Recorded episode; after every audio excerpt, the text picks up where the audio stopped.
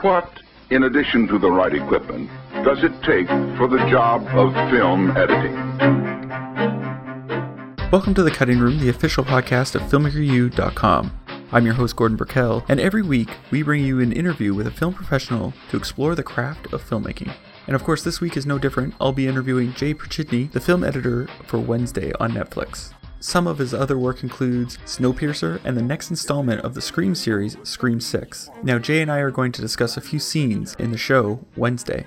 Now, if you like this interview, be sure to check out filmmakeru.com's courses, where we bring you the best in the industry to discuss their craft and show you their secrets. These experts include Eric Whipp, colorist for Mad Max Fury Road, three time Oscar winning supervisor for VFX Rob Legato, award winning doc producer for HBO Sam Pollard, and so much more. And of course, we always expand these as we discover more things. So, in fact, I'm currently about to go into a shoot with Eric next week to add more content to the site about color correction. He's going to actually color correct something and let people watch it. Now, if you like these courses, you can always use the code the cutting room, all one word, the cutting room, at filmmakeru.com when you check out to get 10% off. Now, with all that said, let's hear what Jay has to say about Cutting Wednesday. We talked on Facebook about what we should talk about today, which is kind of cheating, I guess, for the interview for me. But I do want to, so I watched all the scenes you suggested. They all stuck out. They're all really good. But I really want to talk to you about the uh, boat race, the Poe for the Poe Cup. Yeah. So what's fascinating to me about that is how much is happening during the scene. And so I'm wondering from a geography point of view or from a um, uh, storytelling point of view, how did you keep people focused? Or how did you figure out how to keep people focused on on the scene? Because so many things are happening you want to update them with the information but also not lose them. I mean, you asked about geography. There's definitely no geography for anything. So don't look too closely at that. Um, Tim was definitely, that was not a concern for Tim at all, you know, yeah. in terms of geography. I guess the only thing that's important is understanding which boat is in front of who. Yeah. Uh, that's an important thing to kind of track and, and their relative positions to each other. But other than that, please don't look too carefully because it is just all over the place. Yeah. Um, you know, I mean, that was such a hard sequence to film. Like, you know, filming canoes on the water. I don't recommend it. Um, because it's, you know, I mean, the first, you know, couple days of footage, it's just as boring as you can imagine. It's literally people just paddling slowly. Canoes are not fast. Canoes are not exciting. It's like, how is this ever going to be a fun, exciting sequence? Because it's literally just people paddling slowly. Um, just like tons and tons of footage of that. Um, so you know, I mean, that sequence more than any other in the in the entire series was a evolution and i think it's probably the sequence i went through the most rewriting as mm-hmm. well mm-hmm. you know they'd shoot some we'd kind of edit it we'd look at it we'd rewrite it we'd shoot more we'd rewrite it, we'd shoot more because all of those action beats pr- probably about the majority of them were not in the original script it was a sequence that of all the action beats you know having a like the the the idea that um the mermaid is trying to push all the canoes into the buoy and that's just his mo that was a new that was a new thing that came in editing. Um he did that to one of the canoes but then yeah. the other canoe and that's just his mo that was all kind of developed in editing. A, a lot of it a lot of the beats a lot of the action beats um changed. What was the original script like for like the original scene that came in versus this like why like what were the story like the reasons story wise that you guys were like oh we have to make that change because just because it wasn't exciting was the mm-hmm. was the main thing um you know just people canoeing around it, it's such a hard thing to film um and it's just not visually very propulsive you know it's not motorboats yeah. or anything it's like people battle. um, so it was really about just kind of making it most exciting. It was about trying to make sense of what Kent the merman was doing um and just kind of trying to give it the right uh action beats of you know like they try something they fail they try again they succeed how do they get around you know just giving it all the story of what are the obstacles how do you overcome them um yeah so that that sequence was probably shot over a lot of the a lot of the entire production of the show because mm-hmm. we kind of kept coming back to it and at a certain point we were in winter so that's why you can probably tell there's a lot of shots in there that are like blue screen I don't know if you. I, I didn't notice it, and I watched oh, it on a big great. screen and I watched it on a small screen because I was just like, oh, I just awesome. watched it on my laptop again this morning. Yeah, because some of those some of those shots are just people in a canoe on a blue screen. and it's like I can tell, but I'm glad you couldn't. But that's because we were just shooting it so long; it went into winter, and we couldn't go out on the lake anymore. Yeah. Um, yeah, but all that stuff too with the merman, that was all shot in a real tank underwater. So that was like real underwater photography, which it was just really cool.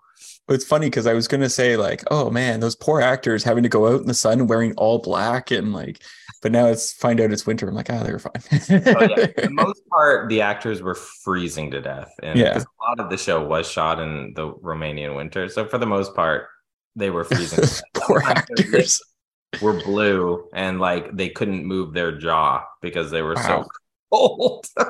Jeez. Well, and what's what's interesting is you you talked about like you know, like at the start, you were like, oh, don't don't pay attention to the geography. But what's interesting is I didn't notice anything wrong with geography because I was in, engaged in the story. So yeah. like, was that part of like, okay, if we can get people hooked on the story, we don't have we can throw that stuff out and not worry about it. Oh, for sure. I mean, it's also just part of the complicating complications of shooting. Like almost impossible to maintain continuity, especially geographical continuity when you're shooting out on the water, almost impossible. Um, so, you know, it was kind of just a function of that mainly. But yeah, I mean, but you know, Tim, the director, he's he's not concerned with that at all. like, you know, he just wants to be connected to the characters. He wants you to be engaged in the action in the story. Um, you know, sometimes I'd point out, oh, like this background is complete. Like, but I mean, at a certain point, I didn't. I stopped pointing it out because nobody.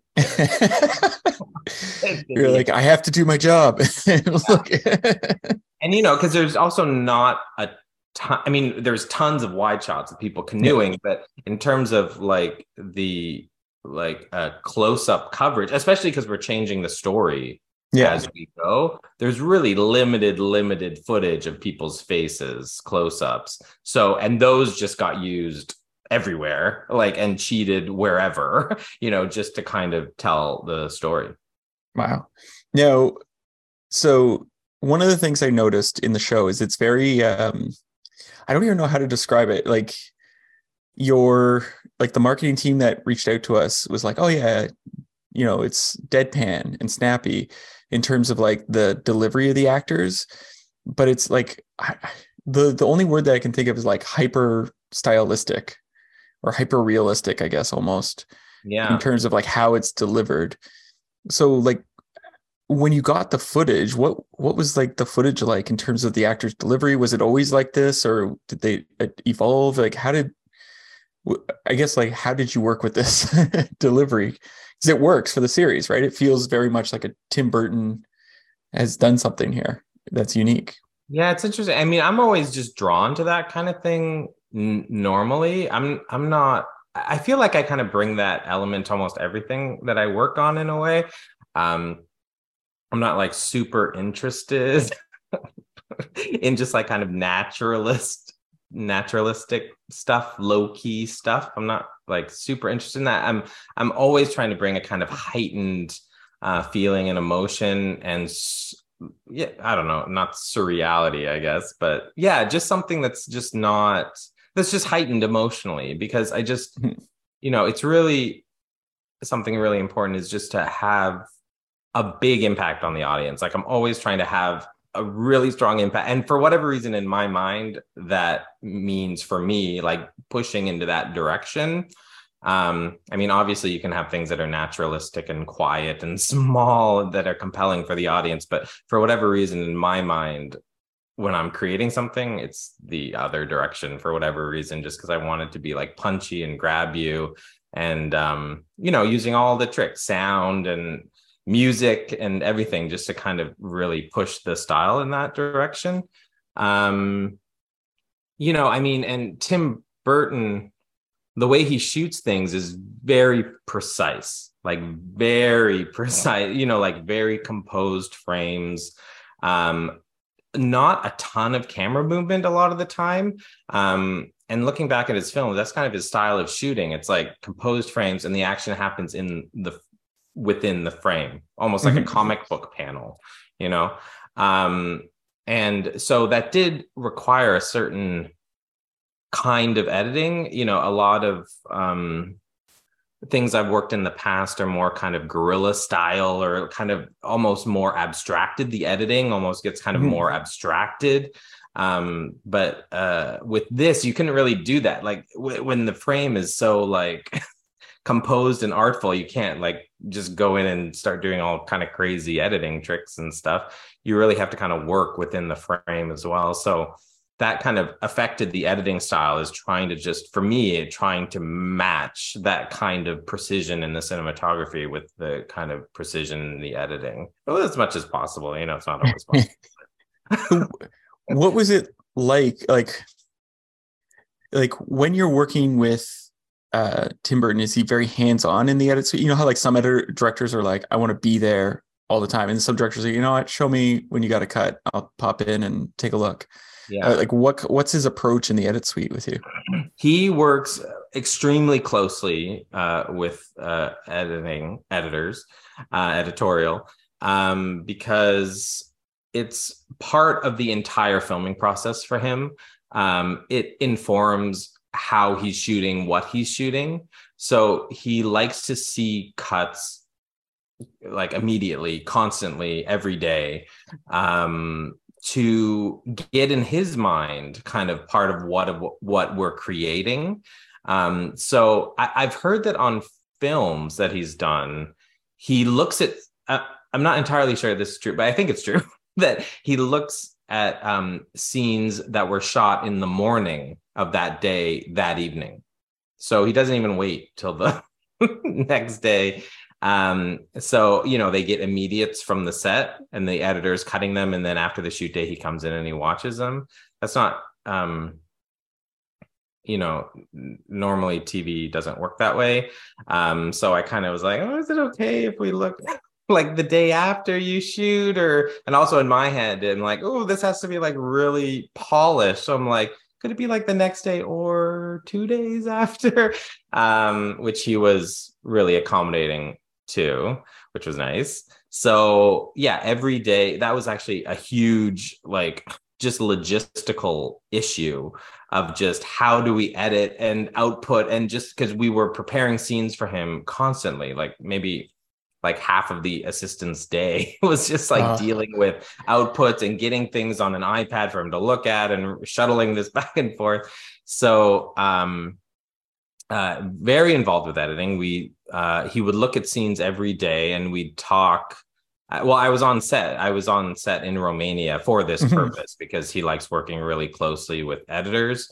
That's so, what Paul was saying. he was like, "I didn't get to CJ. He was yeah, exactly. exactly. So, um, yeah so you know i could just like pop out to his trailer or he could come by my office was just like a few doors down from his. If he was in his office he could just come down or if he was on set i could just run over to his trailer because i was working in the studio where they filmed the majority of the show. So and yeah we just talk about the scenes or whatever. You know like when i've talked to people who've worked with like guillermo del toro or something like that uh, you know like i heard because guillermo would cut here in toronto and he would go to the silver snail and like get things and hang out there but I always like when I I've watched things on Tim Burton, they talk about he's a really good artist. Did he like doodle or anything in the cutting room while you were working on stuff, or was he all business? And um, he also works really fast. That's like um, he uh, he doesn't have long meetings with people. Everything oh, he does is like super fast. It's like almost like on fast forward. Um, so like even doing like music spottings and all that stuff. It's like, oh, just play this double time, and he'll just like talk as the thing's playing in double time. It's like, so I want this and I want that, and you know, um, so uh, you know, we worked frequently, but in like short bursts. Bursts. Um, and I don't know, that's just part of how he works. So he wasn't doodling because there wasn't any downtime when you know he's around. Yeah. I mean, he wasn't doodling in front of me, but um, yeah, I mean, he was doodling uh, all throughout the production, you know, just for his own pleasure and um, uh, you know, for design elements for the show. The the monster, the CGI monster in mm-hmm. the show, you know, is based off of one of his doodles. Um, you know, so he helped uh, you know, create the look of that. And um, yeah, that's just that's just who he is. Now, one of the things that's really interesting is uh, so like the show is from when from Wednesday's point of view. Um, but when we get to that dancing scene, which is all the rage online right now, um, it's very much from um, I can't remember the other character's name. She was in the boat race with she has the eyes.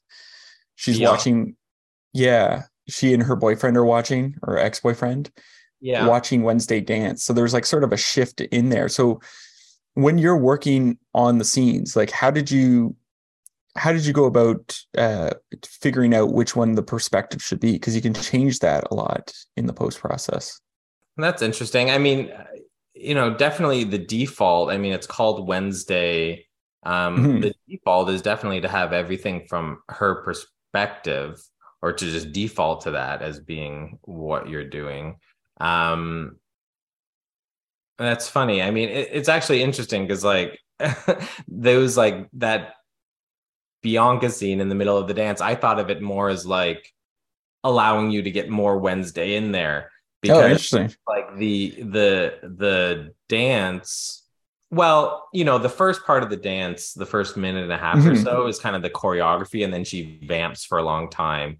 Um, so you know, I think if you were to watch her dance from beginning to end, it would probably have been like three three minutes. Yeah. Um, which you know is kind of too long for a dance scene.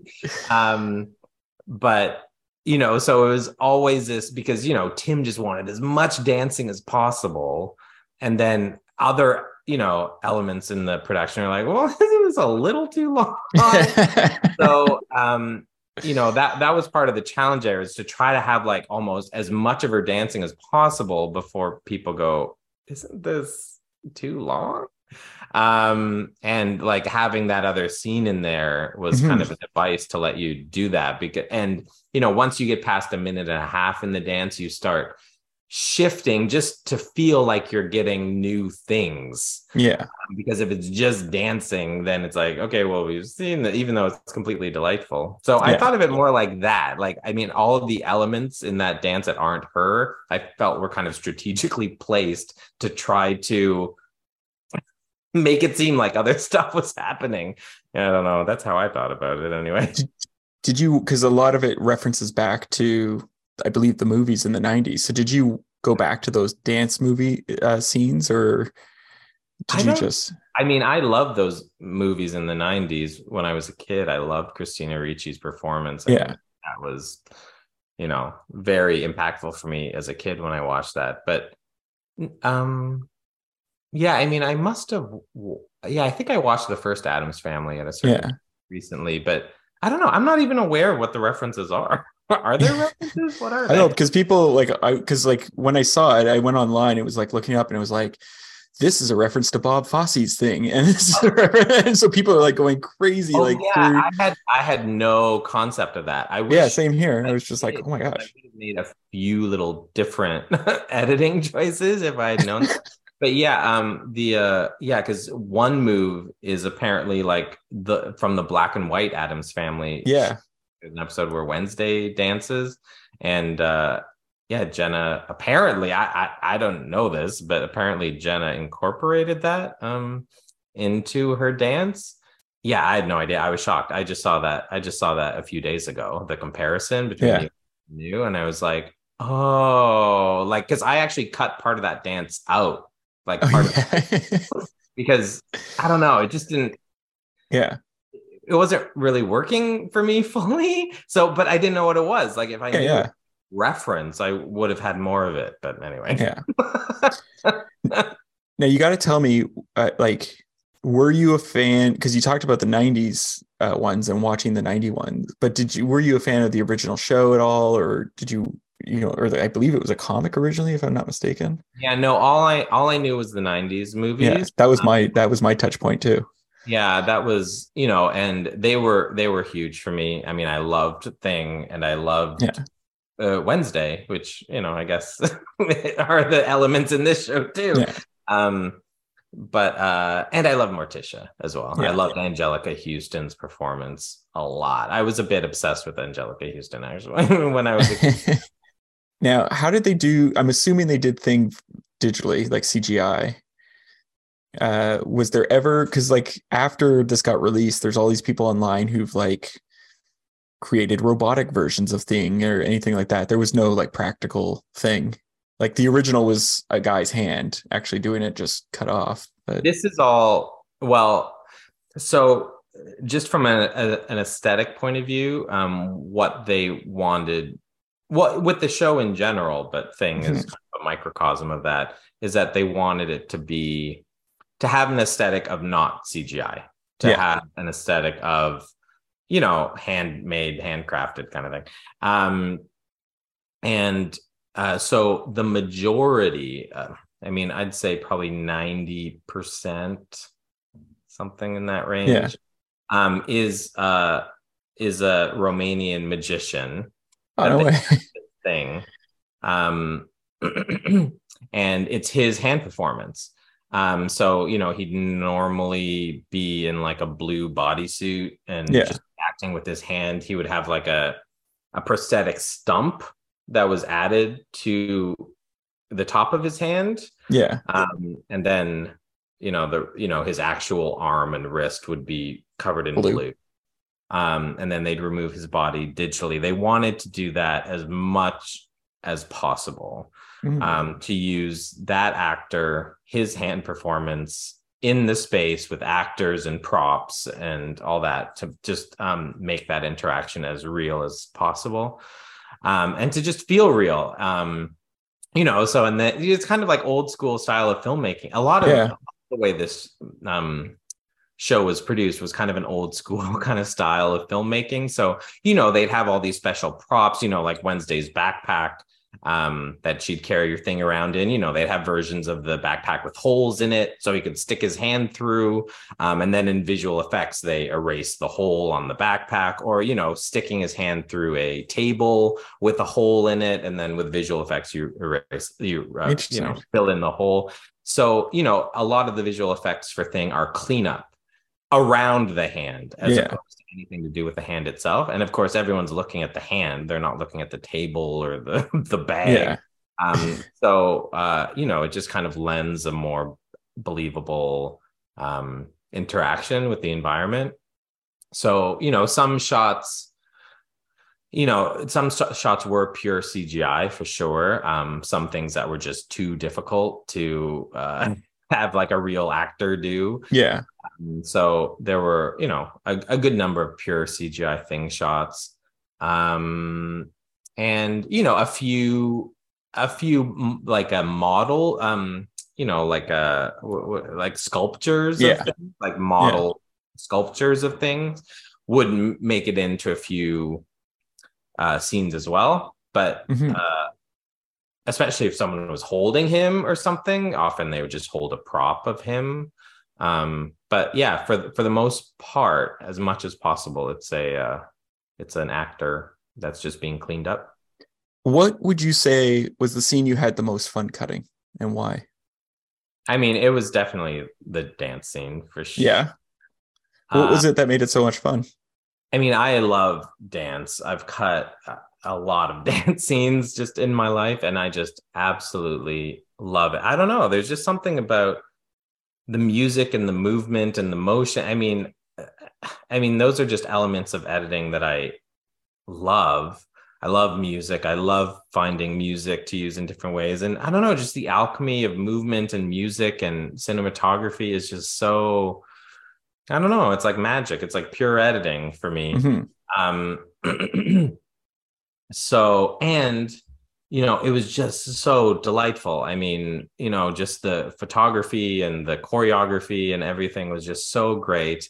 Um, the uh, and the reaction to just people who were working on the show was like incredible. Like I, I think probably more than any other scene, you know, people would come in and see things and they would it was like christmas you know it's like they were just so delighted watching it um and you know, definitely a top scene for that aspect for people to just come in and see and just be so delighted by it and so excited and and you know tim said that was his most fun shooting as well mm-hmm. um just felt he was just really yeah i don't know he just said it was the most fun he had. it was right near the end of production and he when he shot it he was just like this was my favorite day days of shooting and uh, yeah, he we actually he went back and got some pickup shots as well for that, just because you didn't need them because we already had yeah. so much material, but everyone was just so excited and so happy with the scene that he went back and got some more shots of, you know, special shots to capture different angles and stuff on the dance. So really happy scene to edit and everyone yeah. and it just came together so beautifully. How did you so when I talk to editors, you know, some are like, I don't touch the music like I don't add the music to a scene until I'm done the edit and then I add it. Some editors are like, you know what, I put it in right away. I use it sort of as a guide. Some editors are like, you know, don't touch the music until you've got something. What what are your thoughts? Like how do you like to approach a cut since you like to do dance scenes with hmm. music? Yeah, I mean, I definitely I used to do them together um because mm-hmm. it was very much part of how I conceptualized a scene originally. Um, so I would do them together. Um, I since have adjusted my process a little bit because it, it's just happened a few too many times when then the scene becomes too linked with the music. Mm-hmm. Um, and then that kind of sometimes leads to a not super great result a little bit down the road. Um, so I I still kind of conceptually when I'm editing a scene, I will edit it without the music, but I, I'm thinking about what the music will be, what kind of feel, what kind of energy. Um, but I do cut without at first because I just want to also make sure the cut works. Um, that if the music gets replaced down the road, it'll still work with a different, similar kind of music. Mm-hmm. Um, so because I just want to make sure the cut is good just on its own, and you know, you're not. I'm not just making tweaks to for one literally one specific track that, yeah. that it can't live without um so i do do it its own but like do do it on its own but like almost like immediately after um, I, I, find the piece of music that I was a piece of music that that was similar to the kind of thing I was envisioning in my head. Um, uh, so I just do that to kind of foolproof the cut a little bit. But I mean, uh, luckily, uh, you know, more often than not, people do fall in love with the piece of music and end up licensing it. So yeah, that that kind of happens more often than not. On this show, it happened quite a lot. Um, you know, Tim would just love a piece of music that I found and just would not hear of trying out different alternatives or anything. So, like episode three ends in a cello cover of a Metallica yeah. song. Um, it was a and, great cover. just, yeah, and it was. Just, I was like, oh, I should get this. yeah, I wasn't. You know, um, because there wasn't any sense of what the music would be in that sequence. It was just a very long, you know, different yeah. scenes of stuff wrapping up the episode, and there wasn't a kind of cohesive um, element to it. Um, so I, uh, you know, I didn't, you know, I thought, you know, Wednesday plays the cello. you know, I thought I thought maybe it would be some like Danny Elfman kind of mm-hmm. cello piece. That was my kind of thought. Like, oh, maybe Danny Elfman will create like a like an original cello orchestration. Also, he had created some cello demos. Yeah. Uh, just prior to the show being shot, he had just created some cello uh, demos that he was like, "Oh, this might be the kind of thing Wednesday would play on her cello." So my original thought was maybe it would be something like that. Um, but all his demos were like too short for the sequence. They were like a minute and a half or something, and this sequence is quite long. Um, so I just thought, oh well. So I just searched online for like cello cello songs, um, and also the first episode had that Paint It Black um, cello performance. Yeah. So I thought, you know, I'll just find some like pop song in a cello format. So I was just searching all kinds of different cello covers of pop songs, and yeah, I put that in. I mean that sequence I did largely c- cut to the music, a, a lot of it. Um, but you know, as the process kind of went on, it kind of became more and more clear that that song was not going to be changing. like yeah. we were just going to license that because people just loved it. Um, so it just became clear as the process went on that people were not going to be interested in looking at alts there. Yeah. So that sequence I did cut to the music a lot of the time. A lot of the beats you know the turning off the sewing machine or the closing the cupboard door or whatever you know it's like all on kind of the beats of the music. And luckily we were able to get that song and just keep all of that intact which was really nice. Now i have one last question for you. What would you say is your favorite guilty pleasure film or tv show to watch? It, it was interesting uh, like in covid for whatever reason, my viewing habits kind of changed. And um, I like the things that I would watch for like the most comfort were like horror movies, strangely, and like 80s movies, or especially 80s horror movies. Um, so yeah, so that was I don't know. Any campy one that you can think of? What? Any campy one you can think of that you watched uh, horror wise from the 80s? I mean, I just I love all. Oh well, I mean, I don't know. There's just so many. I would just like put them on. Like I, I would. I watched all of the Friday the Thirteenth. A lot of them I'd never seen yeah. before. Um, you know, but like my favorite series is definitely the Nightmare on Elm Street series. Just the imagination and the creativity and the kind of hyper reality to it. Yeah, um, the prosthetics, uh, special effects. So, um, yeah, I'd say and probably my favorite out of those. It's kind of maybe controversial to say, but it's probably not the first one. My favorite is probably either the third or the seventh Nightmare on Elm Street. awesome. Which ones are those? Those are, is that the one? Which one has the Nintendo in it? The Nintendo uh, Power Glove. That one's yeah. terrible. three Dream Warriors, which is kind yeah. of the most grotesque and fantastical and imaginative out of all of them. And yeah. then seven is New Nightmare, which is um the uh kind of postmodern take on the Nightmare yeah. on Elm Street series. Yeah, that's right. Yes. And what and and looking at what it means as horror creators to create horror uh products, which yeah. is really interesting um to me, especially now that I'm creating more and more horror products. Well, thank you so much for letting me interview you today, Jay. Yeah, thank you. It's really nice. So that was my interview with Jay Prychidny. I want to thank Jay for joining me. And I also want to remind you if you like what you heard, make sure to go to filmmakeru.com and check out our courses and use the cutting room code to get 10% off. That's the cutting room when you purchase anything from filmmakeru.com to get 10% off. Now, this podcast was produced by myself, Jason Banky, and of course, Evan Winch, who's behind the mixing board for us today. I'm Gordon Burkell. Thanks for listening.